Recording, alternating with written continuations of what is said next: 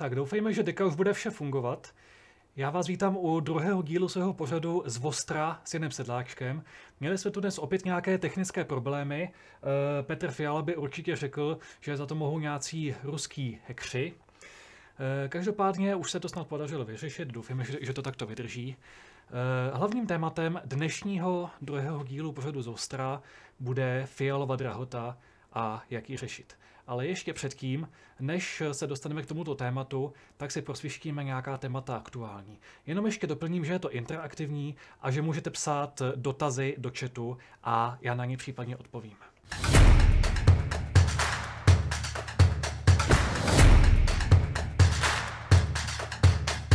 Petr Drulák také byl vyhozen za názory z práce a takových lidí, myslím si, že na těch méně viditelných funkcí je ještě, ještě mnohem víc.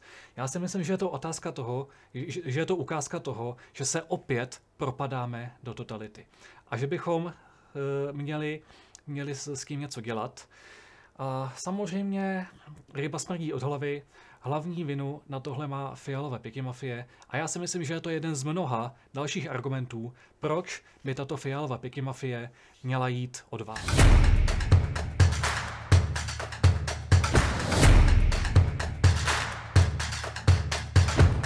Že je to ukázka toho. Další tématem, které v poslední dnech hýbalo veřejností, je ta takzvaná korespondenční volba. Eh, Fialová pěky mafie už ví, že příště v normálních volbách nemá šanci zvítězit a proto se za každou cenu snaží tu korespondenční takzvanou volbu prosadit. Přitom ale ta korespondenční, takzvaná volba, je protiústavní, protože ústava eh, nám zaručuje možnost eh, přímého tajného hlasování, zatímco u té korespondenční, takzvané volby, nikdy nevíme, zda nad tím člověkem, který volí, nestojí někdo s pistolí nebo s bankovkou, nikdy nevíme, zda ta volba nebo zda ten hlas je skutečně svobodnou, dobrovolnou volbou toho člověka a nikdy nevíme, zda ty hlasy, které takhle korespondenčně přijdou, skutečně odpovídají těm opravdovým hlasům. Já bych to připodobil k tomu, když sledujete fotbal, 10 eh, minut před koncem eh, domácí vyhrávají 5-4 a najednou se najednou zasnou světla na stadionu a když se se rozsvítí, tak hosté vyhrávají 6-5 a nikdo neví, co se tam dělo. Přijde to normální a demokratické, mně tady opravdu ne.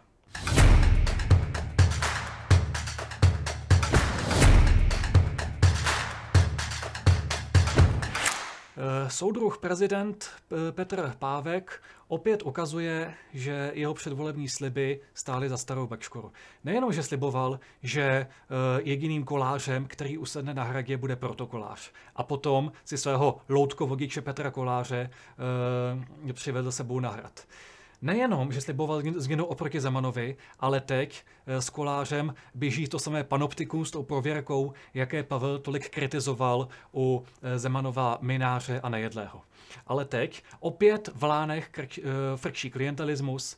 Jeden z významných sponzorů kampaně Petra Pavla dostal v Lánské oboře výraznou slevu na odstřel daňků, teda daňové úlevy už jsem viděl docela často, ale že přijdou i úlevy daňkové a zrovna v Lánech, tak to mě tedy opravdu nenapadlo.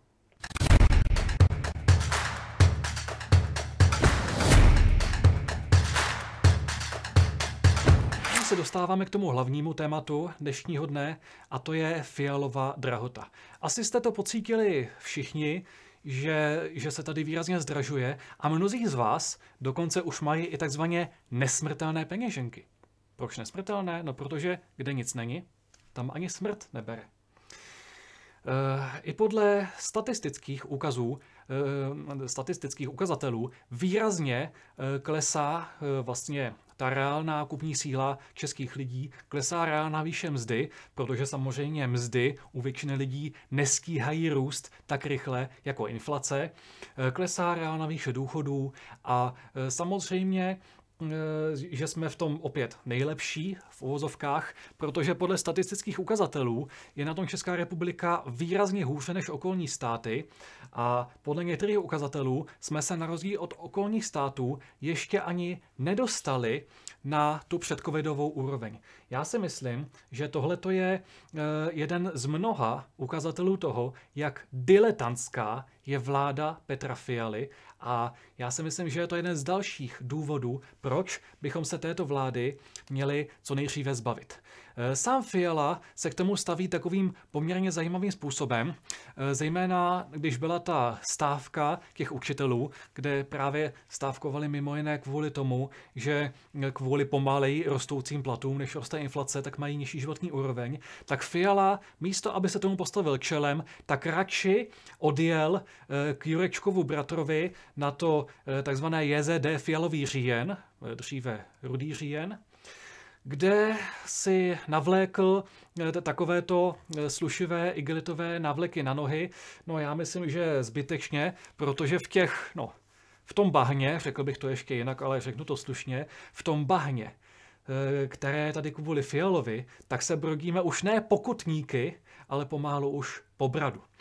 Zlé jazyky tvrdí, že tam na té farmě tak chtěli vyzkoušet takzvanou eh, fialovou metodu, to je taková, eh, takové vylepšení pláničkové metody, aby ty krávy měly vyšší dojevost. No jenom, že ty kravičky, když viděli Petra Fialu, tak chudáci, chudinky eh, se jim zdrclo mlíko a nenadojili nic. S výjimkou jedné jediné krávy, která byla z Fialy tak zblblá, že místo mléka začala dojit Nutelu. Ono s tou Nutelou já nevím dodnes, jestli je Fiala tak hloupý a naivní, nebo jestli to jenom dělá a jestli je tak vyčuraný, protože po dvou letech vládnutí že zjistil, že je tady výrazně dráž než v Německu a navíc, že v českém krámu ta Nutella má daleko nižší kvalitu než, než v krámu v Německu.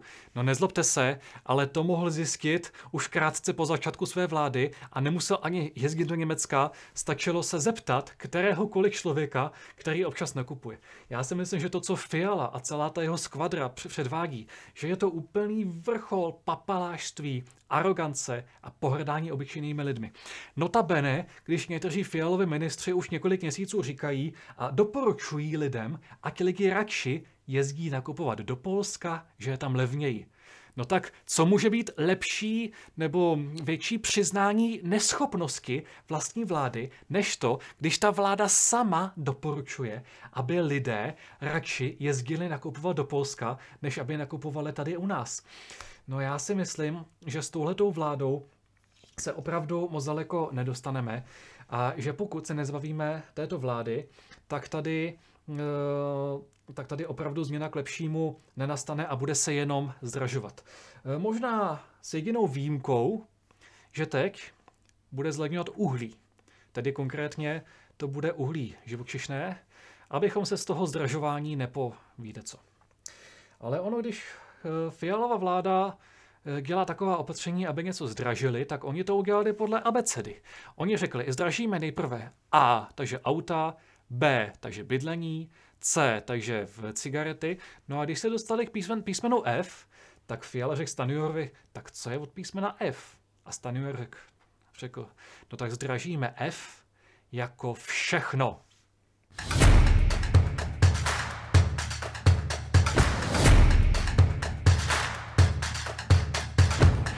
Odlehčené, ale on je to vážný problém. Eh, spousta lidí v tom lepším případě je zbývá méně peněz na střádání, v tom horším případě žijí takzvaně z ruky do úst, v tom úplně nejhorším případě jim ani eh, platy nebo důchody nestačí k tomu, aby eh, z toho mohli zaplatit své běžné životní potřeby. A já si myslím, že tohleto je potřeba řešit, protože reálná životní úroveň, ne ani tak nějaké statistické ukazatele, i když ty samozřejmě taky mají vliv, ale to, jak se reálně žije lidem v tom státě, to je nejlepší vizitka této vlády. A já si myslím, že tato vláda, možná ještě spolu s nečasovou vládou, je tou nejhorší vládou v historii České republiky. Nejvíce poklesla životní úroveň. A čím dříve se této vlády zbavíme, tím lépe. Já bych tady chtěl nejprve probrat takové ty příčiny, eh, proč je tady takto, takto draho a pak samozřejmě, co s tím my můžeme, eh, můžeme udělat. Eh, samozřejmě, že Fiala to všechno svádí na Babiše, prostě takové to, že za všechno může Babiš, občas to ještě vytuní do takové lepší podoby, že za všechno může Putin. No, vymlouvat se po dvou letech vlastní vlády pořád na vládu minulou, jako nezlobte se, pane Fialo, ale už je to trochu trapné. Už byste si měl přiznat vy i celá ta vaše vládní skvadra, že jste buď diletanti, anebo to spíš úmyslní hrobaři České republiky a českého hospodářství. A kdybyste měli aspoň špetku soudnosti a zodpovědnosti, tak okamžitě už odtáhnete od válu. Jenomže vy tu zodpovědnost nemáte, takže to bude na nás, abychom si s kým poradili. A abychom přišli s programem, který vyřeší příčiny té drahoty. A co jsou příčiny? První příčinou jsou vysoké daně, kdy tady u nás je poměrně vysoká míra zdanění, zejména potravin a těchto základních věcí. Je tu poměrně vysoké DPH. A samozřejmě, že to se promítá i do cen potravin a všeho ostatního. Když si to tak vezmeme, tak eh, my chodíme do práce, z té práce odvádíme daň státu. Za ty už daněné peníze si koupíme něco v obchodě, zaplatíme za to DPH, ten člověk, od kterého si to koupíme, tak ještě státu zaplatí daň z příjmu. Z toho, co nás zbyde, si koupíme cihly a další stavební materiál, samozřejmě zase z DPH a s dalšími, s dalšími daněmi. Z tohoto už xkrát zdaněného materiálu si postavíme barák a ještě po nás stát vyžaduje, abychom z toho našeho domu platili daň z nemovitostí. No nezlobte se, ale to už mi přijde opravdu moc. Já si myslím, že jsou ty daně zbytečně vysoké, že by se měly snížit. Za prvé bych některé daně úplně zrušil, typu té daně z domovitosti pro běžné rodinné a bytové domy, protože je to podle mě zcela nemorální, aby, abychom platili e, z, majetku, který už máme xkrát zdaněný. E, za druhé, je potřeba snížit takové ty běžné daně na potraviny, ať už DPH nebo třeba daně z příjmu pro ty potravinářské firmy, protože je jeden z důvodů, proč v Polsku a okolních zemích jsou ty potraviny levnější, jsou právě i tyto, ty, ty, tyto daně. E, že tam jsou mnohem nižší než tady. A e, nejenom, že jsou ty daně poměrně vysoké, ale vláda teďka v těch daních dělá totální galimatiáš a chce ještě zvýšit. Zajímavé je, že koalice spolu před volbami výslovně slibovala, že nezvýší daň z nemovitosti a teď uh, přiznává, že ji zvýší, prý asi na, na dvojnásobek. Místo, aby tu zbytečnou daň zrušili, tak ji ještě zvýší. To je jen tak na ukázku toho, jak plní své sliby tito spolumpové. Do toho takové ty tanečky kolem té DPH, kdy se uh, současní vládní politici smáli například Aleně Schillerové za to, že bylo e, za jejího ministrování asi devět různých sazeb na točené pivo. Ono to bylo k smíchu, já neříkám, že ne. Ono, to, co dělali Babiš a Schillerová, zdaleka to nebylo ideální. Já se zdaleka nezastávám Babiše. Babiš je možná menší zlo oproti téhle vládě, ale taky není ideální. Ale to, co dělá tahle vláda, no tak jako proti tomu byl Babiš úplný profesionál. Takové ty věci e, typu toho, že e, by Eh, voda, normální voda bez příchuti měla mít eh, nižší sazbu DPH, zatímco stačí kápnout jednu kapku citronu a už ta voda má DPH vyšší. No tak já jsem se ve škole v hodinách chemie učil, že když tam kapnete citron, tak tím snížíte pH. Nikdy by mě nenapadlo, že se tím zároveň zvýší i DPH. On to je takový chemický pokus, ale bohužel je to i takový pokus Eh, takový poměrně eh, poměrně nekalý jako s tím naším daňovým systémem, kdy ten daňový systém, který už teď je zbytečně složitý, tak by se zkomplikoval ještě víc. Já si myslím, že to je špatně. Já si myslím, že daně mají být velice nízké, velice jednoduché a že mají být, že mají být účelné. Tady bych trochu odbočil kdy eh, stát říká, že musí vybírat vysoké daně, musí ty daně zvýšit, že se stát rapidně zadlužuje, že eh, tady nejsou peníze na důležité věci. Ale proč nejsou peníze na důležité věci? Protože stát vyhazuje peníze na úplné zbytečnosti. Například ty F-35. Odborníci se víceméně shodují na tom, že F-35 je pro naši armádu zcela nevhodný stroj. Ministrně obrany Černochová přesto koupila, ne, nevím už za kolik desítek miliard, radši ty částky ani nechci vidět, eh, tyto, tyto stroje, čímž ještě výrazně zvýší náš státní dluh. Podle mého názoru úplně zbytečně. Já nevím, jestli, jestli je Černochová tak hloupá, nebo jestli je taková příznivkyně Járy Cimrmana, protože Cimrman, když tehdy hrál šachy s tím vyhlasným šachistou, tak ho e, tak se ten šachista nemohl soustředit a e, ohlásil tah koněm na G12, což byl historicky první out v historii šachů. No Černochová teďka ohlásila tah na F35, což je výrazný out z našich rozpočtových možností. Ale není to jenom, jenom tohleto. Takové věci typu přebujele úřady. E, já uvedu dva příklady teďka ze vlastní zkušeností. My se chystáme teď na volby. Já budu kandidovat do Evropského parlamentu za koalici Aliance za nezávislost České republiky, což je koalice osmi neparlamentních stran. Není to jenom jedna strana, ale je to prostě široká koalice těch menších neparlamentních stran, které se konečně podařilo spojit dohromady.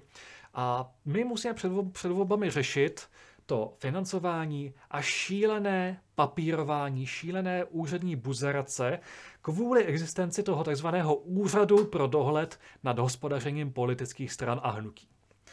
Celé dlouhé roky se Česká republika obešla bez tohoto úřadu. Pravidla pro volby byla velmi jednoduchá, byly tam taky nějaké buzerace a papírování, ale nebylo to tak hrozné. V roce 2017 stát založil tento úřad. A po zkušenosti s několikerými volbami, s těmi novými pravidly, jsme zjistili jednu věc, že asi hlavním cílem toho úřadu bylo výrazně zvýšit byrokracii a papírování pro ty menší politické strany, aby se ještě více zabetonovaly ty parlamentní strany, aby se těm neparlamentním stranám skýžila ta práce a skýžil se jim vstup do parlamentu. Podle mě tento úřad pro dohled nad hospodařením politických stran je jeden z úřadů, které bych chtělo úplně zrušit. To je úřad, který má obrovský rozpočet z našich daní. K ničemu. Zrušme to. Další příklad, který uvedu. Když jsem si před pár lety stavěl eh, plot kolem předzahrádky, tak jsem k tomu potřeboval oby, obyčejný plůtek, nízký jenom před chalupou kolem zahrádky, tak jsem potřeboval stanovisko památkářů, silničářů, ochrany přírody, místního starosty, já nevím, asi sedm různých stanovisek. Podle mě je to zbytečné. Podle mě by se měly úplně osekat tyhle ty úřady, osekat ta agenda, vyjadřování se ke každému s proměnutím upšouknutí. Tím výrazně se ty úřady stenčí a výrazně ty úřady budou i levnější. Jednak opadne zbytečná buzerace, která neskýží lidi, a jednak ty úřady spolikají daleko méně peněz ze státního rozpočtu. Já si myslím, že teď je ta pravá chvíle zrušit takové věci, takové přežitky, typu skčítání lidu. To je naprostý přežitek, k ničemu to není.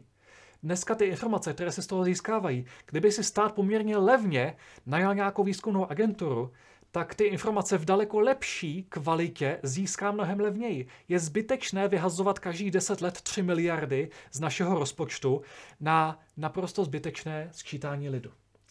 Takové věci typu tažení proti opozici, jak Rakušan založil ten kryt, aby to sledovalo opoziční nálady ve státní správě, jak vnitro už dlouhé roky vede eh, ten, tu takzvanou složku proti extremismu, ten, ty zprávy proti extremismu. Mimochodem hrdě se hlásím, mě tam taky zmiňuje, za což jsem velice rád. Na druhou stranu je to další plítvání penězi daňových poplatníků. Takové věci typu šmírování lidí, to, že u silnic jsou kamery, které šmírují tu SPZ toho auta a na každého řidiče si dělají estébáckou složku, kudy kdy jel. Za prvé to je naprosto totalitní praktika, kterou je potřeba okamžitě zrušit a potrestat vyníky. Za druhé, to stojí dost těžké peníze z našich daní, ze státního rozpočtu. Ani nemluvím o tom, kolik miliard dostávají politické ziskovky ze státního rozpočtu, taky z našich daní. Radši se ani nebudu zmiňovat o tom, kolik dostávají politici, přitom někteří, kdyby měli dostávat plat podle svých zásluh, tak budou ještě doplácet, místo aby dostávali. A teď si ten plat ještě zvyšovali. To je zajímavé. Oni si zvýšili plat a argumentovali tím, že je to dané zákonem, že si ten plán musí zvýšit, že si to nemůžou zmrazit. No jo, ale když se úplně podle stejného principu měli zvýšit důchody, tak tam Fialova pěky mafie dokonce vyhlásila stav, ten legislativní nouze, nebo jak se, jak se to jmenuje, a v tomto zrychleném řízení změnila ten zákon a zpomalila ten růst těch důchodů, čímž klesla ta reálná výše důchodu. Takže vláda tvrdí, že podle zákona si nemůže zmrazit nebo snížit ty platy, ale zároveň, když podle podobný, podobného zákona, podle podobného principu má zvýšit důchody, tak ten zákon změní, aby zvyšovat nemusela. Já si myslím, že tohle je naprosté pohrdání lidmi. I mezi důchodci bylo docela dost lidí, kteří volili eh, vládní koalice, hlavně spolu, kteří o politice tolik nepřemýšlejí a viděli ten, toho Fialu v televizi, řekli si, je, ten hezky mluví. Mimochodem, já když jsem sbíral podpisy pro Alenu Vytázkovou na prezidentku, tak jsem několikrát potkal takové starší dámy, které mi řekly, no my, my vám to nepodepíšem, my budeme volit pana generála Pavla. Když jsem se jich zeptal proč, tak víte, co odpověděli? Protože je to fešák. To je prostě ukazatel toho, jak to dopadá, když lidé nepřemýšlejí o politice. Proto říkám, vždycky přemýšlejte o politice. Berte rozum do hrsky. Ono není náhoda, že i tento kanál na YouTube se jmenuje Rozum do hrsky. A mimochodem mě zajímalo, jak se tyto staré babičky tvářily, když jim P. rezident Pávek potom podepsal to vládní snížení eh, toho růstu, toho růstu důchodu. No ale každopádně, vláda se chová naprosto papalášsky, sami si zvyšují důchody, sami tady zakládají úřady, sami tady zakládají různé prostředky na boj proti opozici. Stojí to obrovské peníze. A já říkám, kdyby se tohle všechno zrušilo, kdyby se zrušily zbytečné úřady, kdyby se zrušilo tažení proti opozici, kdyby se zrušily nákupy předražených stíhaček, já si myslím, že by tady byl nejen vyrovnaný, ale i přebytkový rozpočet. A proto musíme vyhnat od koryt tu současnou skvadru. Vyhnat od koryt Fialu a spol, ale ten Babiš je možná menší zlo, ale za ní to nebylo o nic lepší, nebo aspoň ne o moc lepší. Není to alternativa a já si myslím, že je potřeba dostat do sněmovny tu skutečnou alternativu.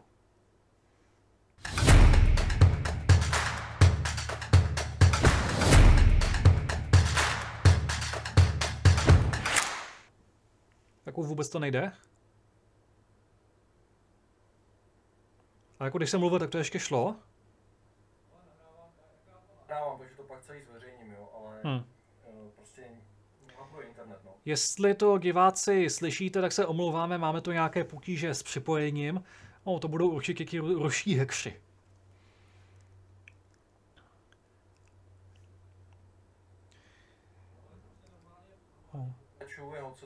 No, když, ta, když tak mi řekni, eh, řekni, až to zase naskočí, abych věděl, jako kdy to půjde do toho živého vysílání. Omlouváme se ještě jednou, ale prostě my nejsme česká televize, aby jsme tady měli mnoha miliardový rozpočty, aby to tady prostě bylo úplně, uh, úplně perfektní. No, každopádně, další důležitá věc, proč je tady taková drahota, možná úplně nejdůležitější, jsou drahé energie. My tady platíme mnohem dražší energie, než musíme. Protože my jsme v podstatě energetická velmoc. My v našich uhelných a jaderných elektrárnách jsme schopni si vyrábět elektřinu pod jednu korunu za kWh. Vladimír Štěpán, expert na energetiku, to asi před rokem odhadnul dokonce nějak, na nějakých 30-40 hléřů za kWh. Reálně platíme řádově desetinásobně víc, nebo někdy dokonce ještě víc. A právě to, že platíme o tolik víc, je jeden z důvodů, proč je tady tak draho. Jak to dopadá? No, vidíme to teďka ve zprávách, každou chvíli zkrachuje nějaká továrna, která přežila Rakousko, eh, přežila protektorát, nějakým způsobem, byť ve znárodněné podobě, přežila je komunisty a nepřežila Fialu a Fialovu drahotu. Já si myslím, že je to další velice špatná vizitka současné vlády. Že firmy, které tohle všechno přežily, a nepřežijí fialu. Tak tady prostě je něco špatně. A jaké jsou ty hlavní příčiny drahých energií? V první řadě to jsou emisní povolenky. My máme asi 40% naší energie eh, z uhlí. Eh, což kdysi bývala ekologicky, nebo býval to ekologicky škodlivý zdroj energie ještě do těch 80. let, jenomže pak ty uhelné elektrárny prošly odsířením, kdy ty emise oxidu síry se z toho z těch spalin jako odstraňují z, asi z 99%, takže teď uh, ty škodliviny už tam skoro nejdou a to, co ty elektrárny reálně vypouští, je poměrně čisté, takže je to dokonce bych řekl jeden z těch relativně ekologičtějších zdrojů. No a z těchto uhelných elektráren máme asi 40% naší energetické spotřeby. No jo, je to sice levná elektřina, jenomže Evropská unie nám záměrně prodražuje každou kWh této uhelné elektřiny Eh, těmi takzvaně emisními povolenkami. Emisní povolenka ta se prostě platí nějak za každou jednotku toho spáleného uhlí a poměrně dost velký podíl té ceny elektřiny jsou právě tyto emisní povolenky. Podle mě je to naprostá zlodějina. Za prvé to nemá s ochranou přírody zhola nic společného, protože, jak už jsem řekl, uhelné elektrárny ne, že by byly úplně zázrakem pro přírodu, ale na to, že z nich máme 40% naší energie, tak pořád ty ekologické dopady jsou poměrně nízké a je to jeden z těch relativně čistějších zdrojů. A je to vysloveně jen zlodějina. Je to zlodějina, aby se napakovali určití vyvolení a abychom to my všichni zaplatili na drahé elektřině. A já si myslím, že pokud máme zlevnit elektřinu, a následně i všechno zboží a služby, protože cena všeho zboží a služeb je samozřejmě závislá na ceně částečně plynu a nafty, ale zejména elektřiny. Tak pokud tady máme vyřešit tu drahotu, tak v první řadě musíme vyřešit, respektive zrušit emisní povolenky.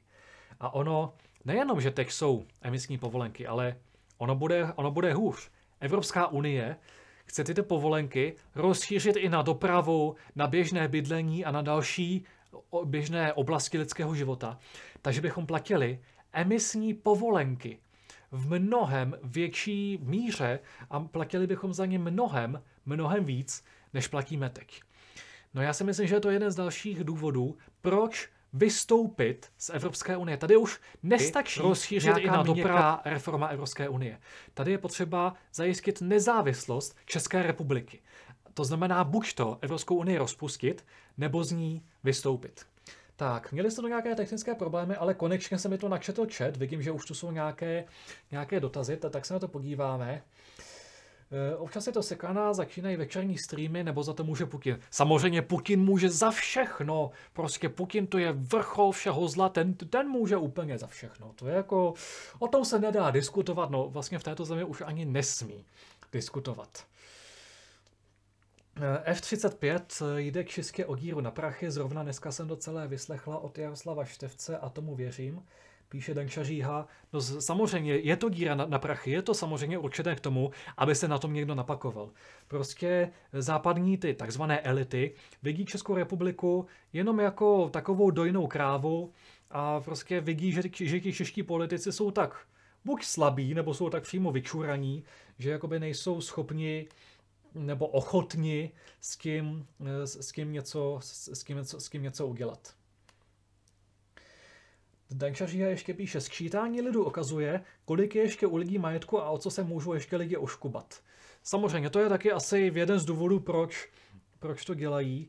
A taky je otázka, jestli vůbec bychom měli uvádět pravdivé informace v tom skýtání lidu. Já si myslím, že stát by toho o nás měl vědět co nejméně. Takové ty orvelovské snahy, aby stát věděl o každém všechno. Já myslím, že bychom se proti tomu měli postavit a že bychom nikdy neměli dávat státu záminku, aby takhle šel proti, aby takhle mohl jít nějak proti nám, protože musíme si uvědomit jednu věc. Stát tu tuto chvíli není proto, aby nás chránil.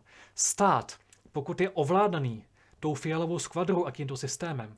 Je tu od toho, aby nám škodil a aby nás buzoroval. Proto musíme být co nejvíc nezávislí na státu. Ideálně vytvářet nějaké komunity, nějaká společenství, která budou sobě stačná, kde si budou lidé vzájemně vyměňovat různé věci a služby tak, aby o tom stát ani nevěděl. Čím více vlastně lidské činnosti bude mimo dohled státu, tak tím více svobody tady bude. Tak, uh... Příčin drahoty je pět. Křetínský, tykáč, Beneš, emisní výpalné a Green Death. To je dobrý název Green Death, zelená smrt. E, samozřejmě, to je další věc, o které jsem teďka chtěl zrovna mluvit. Křetínský, tykač a další ti všichni majoritní nebo ti minoritní vlastníci toho Česu. E, potíž je v tom, že e, Čes, který vyrábí tu elektřinu takhle zalevno, nám ji pak zadraho prodává podle cen, které jsou na té lipské burze. My bychom ani nemuseli být na té lipské burze. S lipskou burzou přišla EU, samozřejmě je to vina do velké míry Brusele, ale na druhou stranu, tohle je tak, takové to takzvané, takzvané měkké právo EU, že ani vlastně nemusíme být součástí té lipské burzy.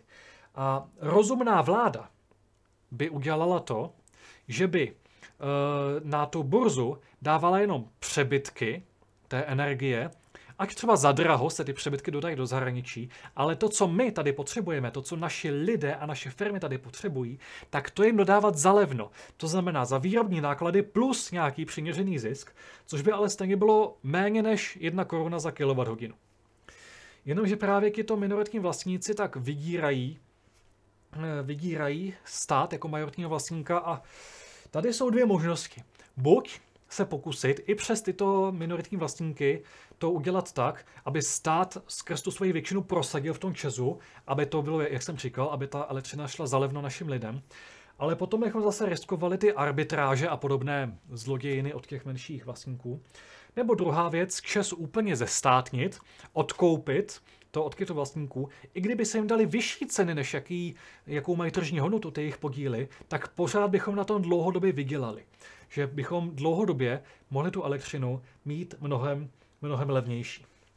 Dan Čašia píše, já se omlouvám, dneska mi to kecá, každopádně mám jedno univerzální řešení na vše, Czexit. Tak to se vůbec nemusíte omlouvat, jako to je dobře. E, klidně i další lidé, kdo nás sledujete, pište do chatu, já rád odpovím na vaše, na vaše otázky, rád to tady prodiskutuju. Samozřejmě Czexit naprosto souhlasím. Tady mnohé politické strany, které se označují za tu takzvanou alternativu, tak mluví o nějaké měkké reformě EU a podobně. Ne. Ty kmotrovské a mafiánské struktury už jsou v té Bruseli zažrané tak hluboko, že žádná měkká reforma nepomůže. Tady je jediné řešení a to je nezávislost České republiky na Evropské unii. A to znamená buď to vystoupení z Unie, anebo rozpad EU. A právě jsem velice rád, že konečně po letech ty strany, které prosazují konec Evropské unie nebo Czexit a nezávislost České republiky, tak se je podařilo konečně dát na jednu kandidátku. Je to ta kandidátka Aliance za nezávislost České republiky. Eh, do eurovoleb nás povede pan generál Blaško, což je současný europoslanec nezávislý a je to, když se podíváte na ta hlasování, tak je to opravdu jeden z mála europoslanců, kteří poctivě hlasují proti každé té unijní šílenosti. A Eh, já budu na druhém místě té kandidátky a budou tam i další jména. Bude tam paní Vítová z Aliance národních sil, pan Hanik ze strany rozumných. A já vím, že havlisté mě za tohle asi zabijí, za tento příměr, ale já si myslím, že tato současná aliance, že to je takové nové občanské fórum. Že se spojují různé politické síly, zprava, zleva, můžeme mít různé názory na různé věci, ale spojíme se v tom hlavním vystoupit z Evropské unie nebo celou EU rozpustit. Stejně jako občanské fórum, byť tam, bych to z velké částky byl podvod, ale mnozí lidé šli v dobré víře a bylo to společné sjednocení všech těch sil, které byly proti komunistickému režimu. Stejně tak ta Aliance za nezávislost České republiky je společná kandidátka těch všech, kteří jdou proti Evropské, Evropské unii. Protože, říkám, dokud budeme součástí Evropské unie, tak tady budeme pořád čelit emisním povolenkám. Pořád budeme čelit nátlaku na e, ty zvýšené výkupní ceny a podobné, podobné věci, které prodražují elektřinu z těch tzv. obnovitelných zdrojů. Pořád tady budeme čelit mnoha buzeracím a další šikaně, která nám přichází z Brusele. A já si myslím, že to nemá cenu a že jediné systémové řešení je nezávislost České republiky.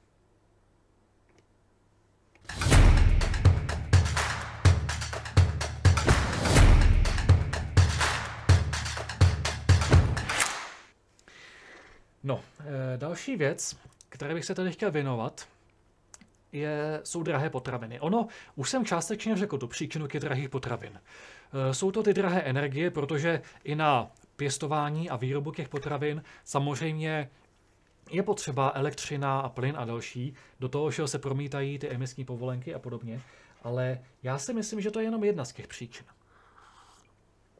Že ještě jedna, možná, že i vyšší, větší příčina těch drahých potravin je to, že drtivá většina českého trhu s potravinami je ovládána kartelem jednak několika velkých výrobců a jednak, co je horší, několika velkých řetězců.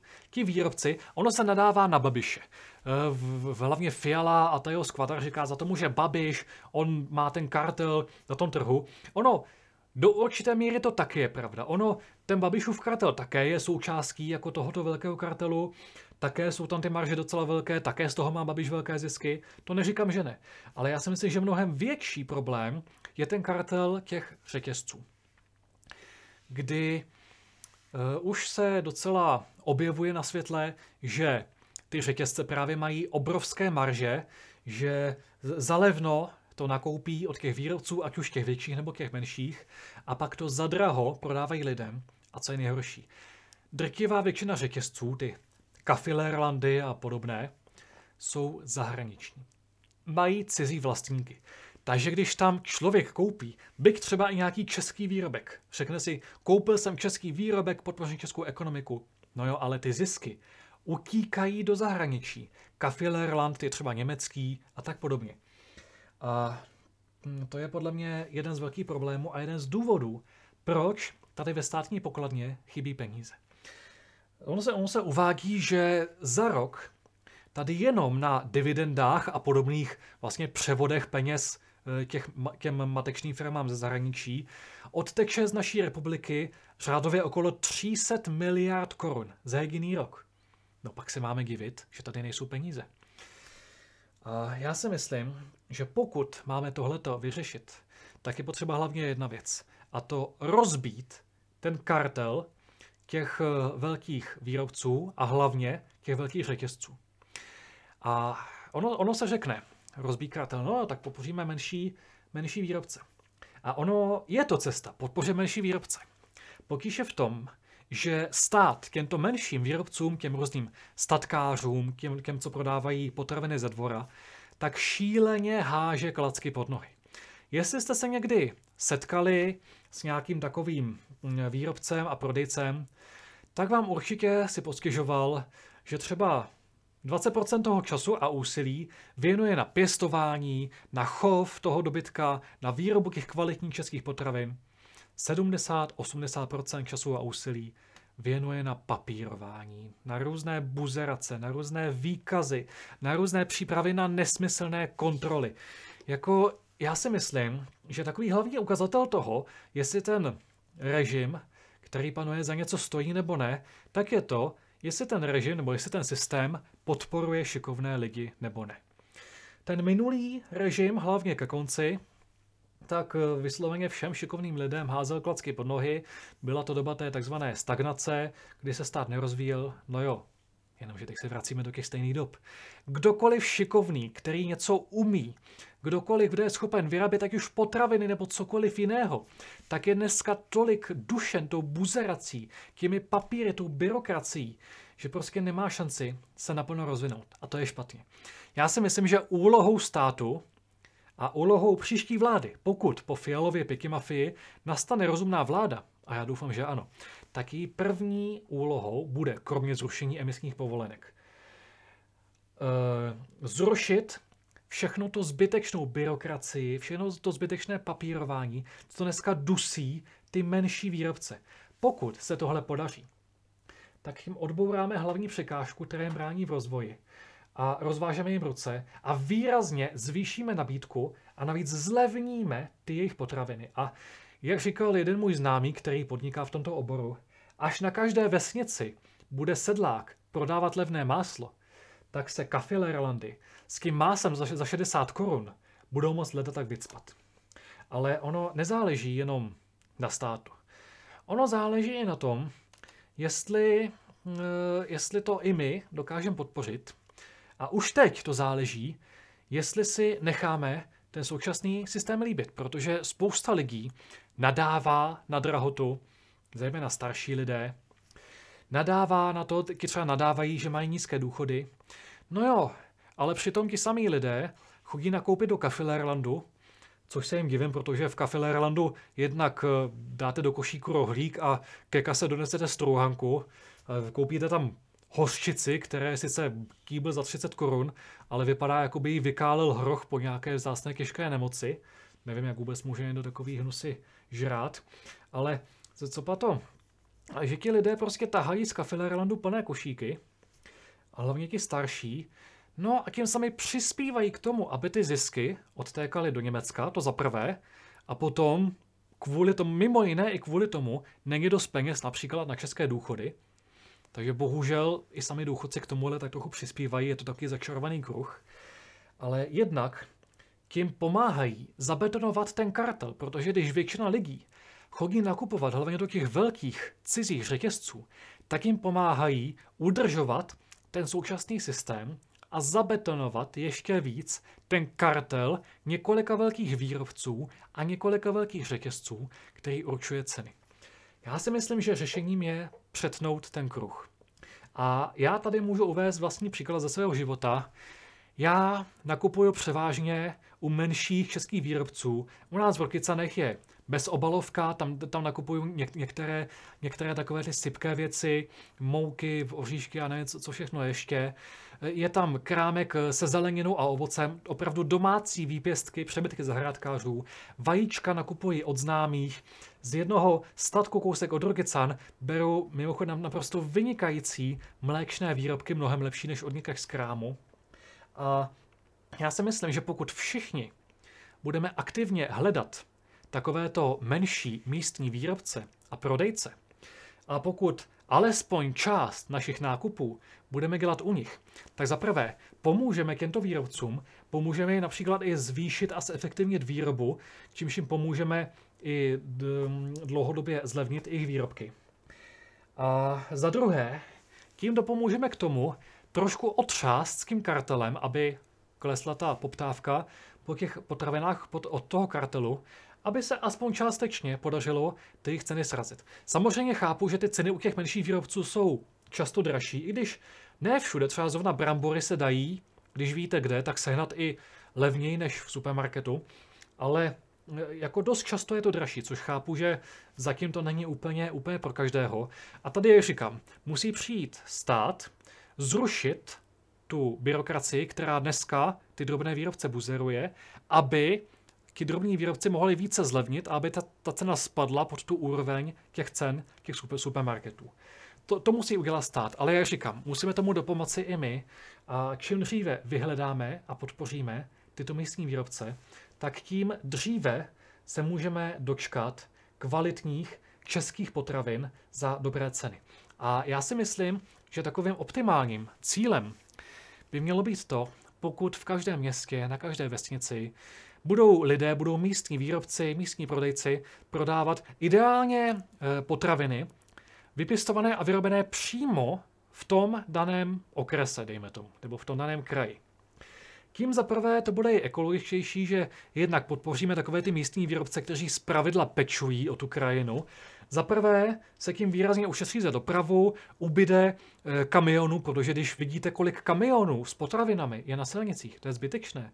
Kdyby lidé kupovali věci e, vyrobené od těch míst, místních výrobců, tak já si myslím, že by se spousta těch kamionů takhle ušetřila.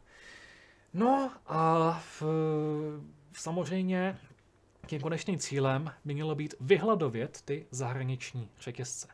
Abychom se obešli bez nich. Aby tady byly, byly podmínky pro ten malou obchod těch drobných místních výrobců a prodejců na takové úrovni, že se všechny ty kafilerlandy a podobné budou moci vycpat.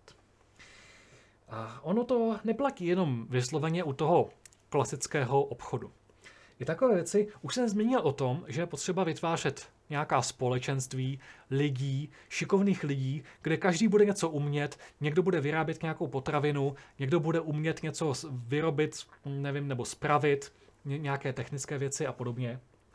A stát se tohohle bojí a snaží se házet lidem klacky pod nohy. Typickým příkladem je, uh, už jste asi zaznamenali tu kauzu, kdy úřady jdou po těch lidech, kteří na Facebooku nabízejí přebytky vánočního cukroví. Prostě to nejpřirozenější, co může být. Když někdo má hodně toho cukroví, tak eh, samozřejmě logické nabídnout to známým nebo i dalším lidem, kteří třeba nemají čas péct a je to, to co, se, to, co se takhle stane, tak je to ke, ke všeobecné spokojenosti i toho prodávajícího, i toho kupujícího. A státu do toho vůbec nic není. Stát do tohohle nemá vůbec kecat. Já bych tady citoval, teď doufám, že to budu citovat přesně, myslím, že to byl Abraham Lincoln, kdo řekl, že stát je to od toho, aby dělal to, co lidé sami dělat nedokážou. Typicky například zajistit ty levné energie nebo chránit eh, stát a národ před vnějšími hrozbami. Ale rozhodně tu stát není od toho, aby buzeroval lidi na každém kroku, aby házel lidem klacky pod nohy a aby eh, buzeroval a pokutoval nějakou babičku, která napekše více vánočního cukroví a nabízí to na Facebooku lidem. Já si myslím, že ta, tyto všechny zákony a pravidla a úřady by se měly úplně seškrtat, ty, co dělají tenhle, ty, tenhle ty buzerace. A že takovéhle věci, ten prodej přebytků mezi lidma, by vůbec neměl být regulovaný státem. Tím se opět podpoří všichni šikovní lidé. Podpoří se ty menší komunity a povede to k poklesu celkově i té cenové hladiny. Protože jeden z důvodů té drahoty je šílená byrokracie a buzerace pro každého šikovného člověka. Už jsem tady o to několikrát mluvil, ono se to pořád vrací v kruhu, kdy každý člověk, který je šikovný, který něco umí, který něco vyrábí, je samozřejmě natolik dušen tou státní byrokracií, ale i tou bruselskou byrokracií, protože plno toho papírování pochází z Evropské unie samozřejmě. A tahle všechna byrokracie, která dusí ty lidi, tak se samozřejmě promítá i do cen všeho. Takovým příkladem je i tzv. ESG, to je taková novinka ze strany Evropské unie, platí to pro velké firmy typu bank, ale postupně to má platit pro ty menší. Je to v podstatě výkaz o tom, zda firma dodržuje ideologickou linii Evropské unie. Prostě ideologie, jestli je, jestli je to genderově vyvážené, jestli je ta firma klimaticky neutrální a podobné nesmysly. Už to platí například pro banky. Mimochodem, eh, pokud nadáváte na drahotu u stavebních materiálů, tak je to mimo jiné i tím, že kvůli ESG už některé banky nedávají úvěry firmám, které vyrábějí a zpracovávají cement, protože je to prý klimaticky škodlivé, tak na to nemůžu dát úvěr. Kvůli Evropské unii, kvůli tomu, že skrz to ESG nutí těm bankám, aby řešili klimatické nesmysly. Takže to za tohle opět poděkujeme Evropské unii. A toto ESG chce Evropská unie postupně zavést i pro střední a menší firmy. Takže za prvé by to bylo likvidační pro všechny ty firmy, které dělají něco, co je ideologicky škodlivé z pohledu Evropské unie. Za druhé by to byla další obrovská porce papírování navíc. A pro mnohé firmy, které už teďka jsou tak tak na hraně, aby to papírování vůbec přežili, tak pro mnohé takové firmy já si myslím, že by to bylo úplně likvidační a že je to další z mnoha argumentů, proč Evropská unie škodí našim firmám, proč škodí našemu podnikání a proč by nám bylo lépe mimo Evropskou unii, než v tomto totalitním molochu. No, já si myslím, já se podívám, jaké tady máme další, další dotazy. Tady píše, na konci alternativního vesmíru jsem objevila knížku nacistické kořeny bruselské EU, že vše jinak jsem tušila, ale takhle monstrózní zrůdnost, to jsem fakt nečekala. No tak ono, v, ono je to docela vidět na tom chování té Evropské unie. Ono se občas říká, že to, co Hitler nedokázal vojensky, tak Merkelová a Vlejnová Kihleky dokázali ekonomicky. Z toho eh, konceptu, který se zdál poměrně rozumný, toho evropského hospodářského prostoru, vytvořili tu současnou Evropskou unii, která v podstatě docílila toho, co chtěla docílit třetí říše. Prostě sjednocená nedemokratická Evropa, kde má hlavní roli Německo, nebo řekněme určité německé zákulisní nadnárodní struktury. Já si myslím, že to je špatně. Já si myslím, že tenhle koncept Evropy je špatně a že EU Ono spousta lidí a hlavně novinářů dává rovnítko mezi Evropskou unii a Evropu. To tak není. EU není Evropa. EU je jenom jedna z mnoha možných koncepcí uspořádání Evropy. Já si myslím, že je to ta nejhorší možná koncepce. EU, ta celková koncepce, je snaha dostat celou Evropu, nebo přinejmenším všechny ty státy, které jsou členem, pod jedno centrální řízení, kdyby lidé a státy vůbec nemohli nijak ovlivňovat tu, tu centrální ideologii. A ono to postupuje kruček po kručku. Nejdřív Maastricht, pak Lisabon, teďka se Brusel vehementně snaží nás a další státy připravit o právo veta a tím ještě více ubrat demokracii, tím ještě více udělat z Evropské unie totalitní moloch. Já si myslím, že to je ukazatel toho, že bychom měli z Evropské unie buď vystoupit, nebo přispět tomu, aby se rozpadla. Jeden z důvodů, proč já kandiduji do Europarlamentu, je to, že chci dělat to stejné, jako dělal Nigel Farage, který právě to, je to svoje angažmá v Europarlamentu využil k tomu, aby dovedl Británii k Brexitu.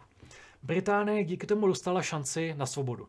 Sice kvůli naprosto otřesné vládě Rishi Sunaka eh, tu šanci nevyužívá. Ta vláda je naprosto šílená, dělá stejné šílenosti jako Brusel, takže si Britové jakoby nepomohli, ale mají aspoň tu šanci zvolit vládu, která bude dělat věci líp. My, dokud jsme v EU, tak máme šanci si zvolit lepší vládu, která ale bude výrazně omezená tu Evropskou unii. Když tady bude rozumná vláda, tak dokud budeme v EU, tak jí Brusel pořád bude házet klacky pod nohy. A dnešním tématem je ta fialová drahota. Pokud chceme řešit tu fialovou drahotu, pokud by tady byla rozumná vláda, která by chtěla dělat to, co jsem navrhnul k tomu řešení, to znamená zrušit emisní povolenky, zrušit zbytečné buzerace, zrušit zbytečné státní výdaje a podobně, no tak eh, by narazila na tvrdý odpor Brusele, tím by se samozřejmě vystavila hrozby různých sankcí a podobných prostředků eh, z, z EU. Takže já si myslím, že jediná možnost prostě je být, být mimo tu Unii. Tak ježiš, tady ještě zpráva, já jsem se nějak rozkecal, a na zprávě ještě odpovím. Nebojte se, Danča Říha zase píše, vrátila bych normy ČSN, vše kvalitní muselo být před vstupem do čtvrté říše zrušeno, zlikvidováno, pan Telička to vyjednával, jinak se taková slavná jména nezapomenou, no tak Telička, no to je kapitola sama, sama pro sebe, to už od pohledu Slizoun a jeden z největších škůdců, kteří v historii kdy uškodili našemu, našemu národu.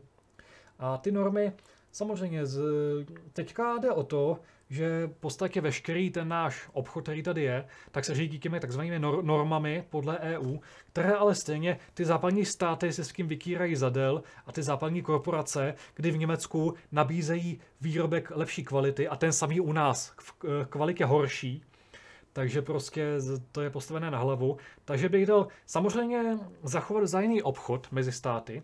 Mnoho lidí si myslí, že k obchodu s okolními státy potřebujeme EU, což samozřejmě nepotřebujeme. Můžeme obchodovat i bez toho, ale zároveň s tím, aby tady u nás platila pravidla, včetně těch norem, které se nastavíme my tady u nás. A pokud se někdo chce dovážet cizí zboží, tak samozřejmě, aby to splňovalo ty naše normy. Ale samozřejmě, aby to byly normy, aby to splňovalo tu kvalitu, ale aby to zase nebylo moc buzerující pro ty menší, menší výrobce. Eh, pan Kratochvíl píše, nechci žít v EU společně s ukrajinskými nacisty a korupčníky. No, mluví se o tom, že by Ukrajina vstoupila do EU, ale já myslím, že než se tak stane, takže všichni Ukrajinci už tady dávno budou. Oni už to možná jsou teď. Danča říká, kdy jsem přišla kontrola na cukroví, už ji nikdo nikdy neuvidí a bude o Vánoce o jeden chod navíc. Hm, já jsem taky říkal, jak eh, chtěli nějak regulovat nebo zakazovat vytápění dřevem, tak kdyby ke mně přišel nějaký úředník, že mu vadí, že topím v krbovkách, tak by se ten úředník vystavoval riziku, že ho také přihodím do těch krbovek mezi ty hořící polena. Upozornění pro blbce, je to metaforická nadsázka. Tak, uh... Dančaří a zase píše, nenávidím stát, nejvíc fandím Ankapu, já nevím, ten UNCAP, to je podle mě taková utopie, kdyby to zase byla nadvláda těch největších korporací, ale zase na druhou stranu, pokud určité principy ANCAPu, nebo lidé, určití lidé, kteří chtějí ANCAP, tak budou ve sněmovně zastoupeni a trošku to zředí ten současný přebojilý stát, tak si myslím, že by to mohla být dobrá rovnováha. Já si myslím, že stát by měl být silný, z hlediska hájení prostě národní zájmů a z hlediska obrany před vnějšími hrozbami. ale zároveň by, měl být slabý v, v pohledu k obyčejným lidem, aby ty lidi moc nebuzeroval. Tak.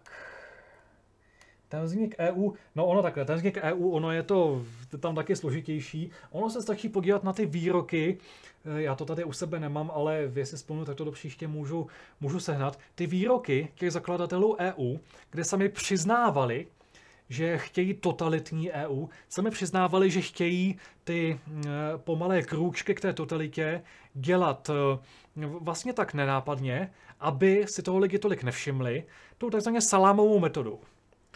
Protože pokud lidem vezmeme najednou hodně svobody, tak toho se lidi všimnou. Ale pokud jim do svobodu odebíráme pomaloučku, po malých částech, tak toho si plno lidí nevšimne. A přesně tohleto Evropská unie dělá a přesně tohleto je jeden ze znaků toho, že ta unie je naprosto totalitní moloch. Ta kniha Great Reset od Klause Schwaba, no samozřejmě, to je takový, já tomu říkám novodobý Mein Kampf, protože Schwab to je naprosto šílený vizionář, který Eh, tady přišel s tou ideologií toho Great Resetu, což on ani nezaskýrá, že je to naprosto totalitní ideologie, totálního šmírování všech a toho takzvaného sociálního kreditu, kdyby lidé měli různá občanská práva podle toho, jaké mají politické názory.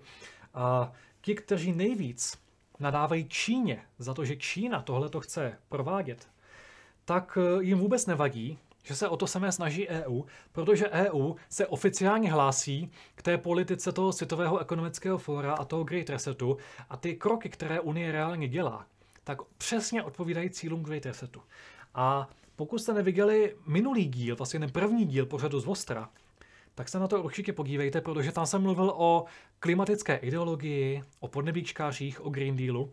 A tam jsem vysvětloval, proč právě ten Green Deal je je, nebo celá ta klimatická ideologie, proč je, je takovou záminkou eh, k tomu, aby si lidé nechali omezit svobodu a aby tady mohl postupně přijít ten, ten great, great reset. No, už tady mluvíme hodinu, ale vidím, že tady dotazy přibývají docela rychle, takže ještě máte poslední, poslední šanci napsat nějaký, nějaký dotaz. Jenom bych se velice krátce, když mluvíme o té ekonomice, bych se vyjádřil k těm takzvaným sankcím, protože já si myslím, že těmi sankcemi, to je další věc, kvůli kterým je tady draho. My se těmi sankcemi proti Rusku střílíme do vlastní nohy. I kdybychom si řekli, že je to dobře sankcionovat Rusko, což můžeme diskutovat, jestli to je nebo není dobře, tak to, co provádíme, já myslím, že Rus, Rusko to skoro neovlivní, zatímco nás to ovlivní hodně. Například ty sankce na plyn. Ono naštěstí už ty sankce moc nefungují, ten ruský plyn k nám teče přímo, poměrně zalevno. Ale ono, i když ty sankce relativně fungovaly, tak my jsme si mysleli, nebo my ne, ale vláda si myslela, nebo ta jsme říkala, že jsme se zbavili toho ruského plynu. Ono v reálu ty molekuly ruského plynu k nám šly dál, akorát ty ta ideologická, ideologicky, ideologicky závadná molekula toho plynu z Ruska šla přes celý svět, přes Čínu a další země, tam se ideologicky očistila, ale zároveň velmi prodražila a druhou stranou se k nám vrátila zpátky jako ideologicky čistá molekula neruského plynu, i když je to pořád stejná molekula ruského plynu, akorát mnohem, mnohem dražší. A to jsme samozřejmě zaplatili na, eh, na drahém plynu. A nejenom plynu, ale všechny pekárny a všechno, co jde na plyn, tak samozřejmě se nám do toho také, eh, také promítá. Tak, eh, tady už jsem asi víceméně na všechno odpovídal. No, tak už tady mluvíme víc než hodinu. Doufám, že jsem vás za tu hodinu neuspal, eh, že se vám to líbilo. Blíží se Vánoce, takže vám přeji hezký předvánoční čas. Eh, když pámbu a technika dají, tak se za týden uvidíme ještě jednou. Bude to poslední pořad z Vostra před Vánoci. A eh, každopádně pozvěte na tento pořad i další ligy. Jednak i záznam tohoto pořadu a toho předchozího dílu, tak rozesílejte lidem a ať se o tom dozví co nejvíc lidí. A samozřejmě je pozvěte i příští týden ve čtvrtek od 19 hodin na to živé vysílání, ať sami to vidí z první ruky a ať mohou také pokládat dotazy. Tak já se s vámi po dnešek loučím. Děkuji všem za pozornost. Jsem rád, že jste se mnou vydrželi celou tu hodinu a uvidíme se zase za týden tady na kanále Rozum do hrsky u mého dílu, u mého pořadu z Vostra s Janem Sedláčkem.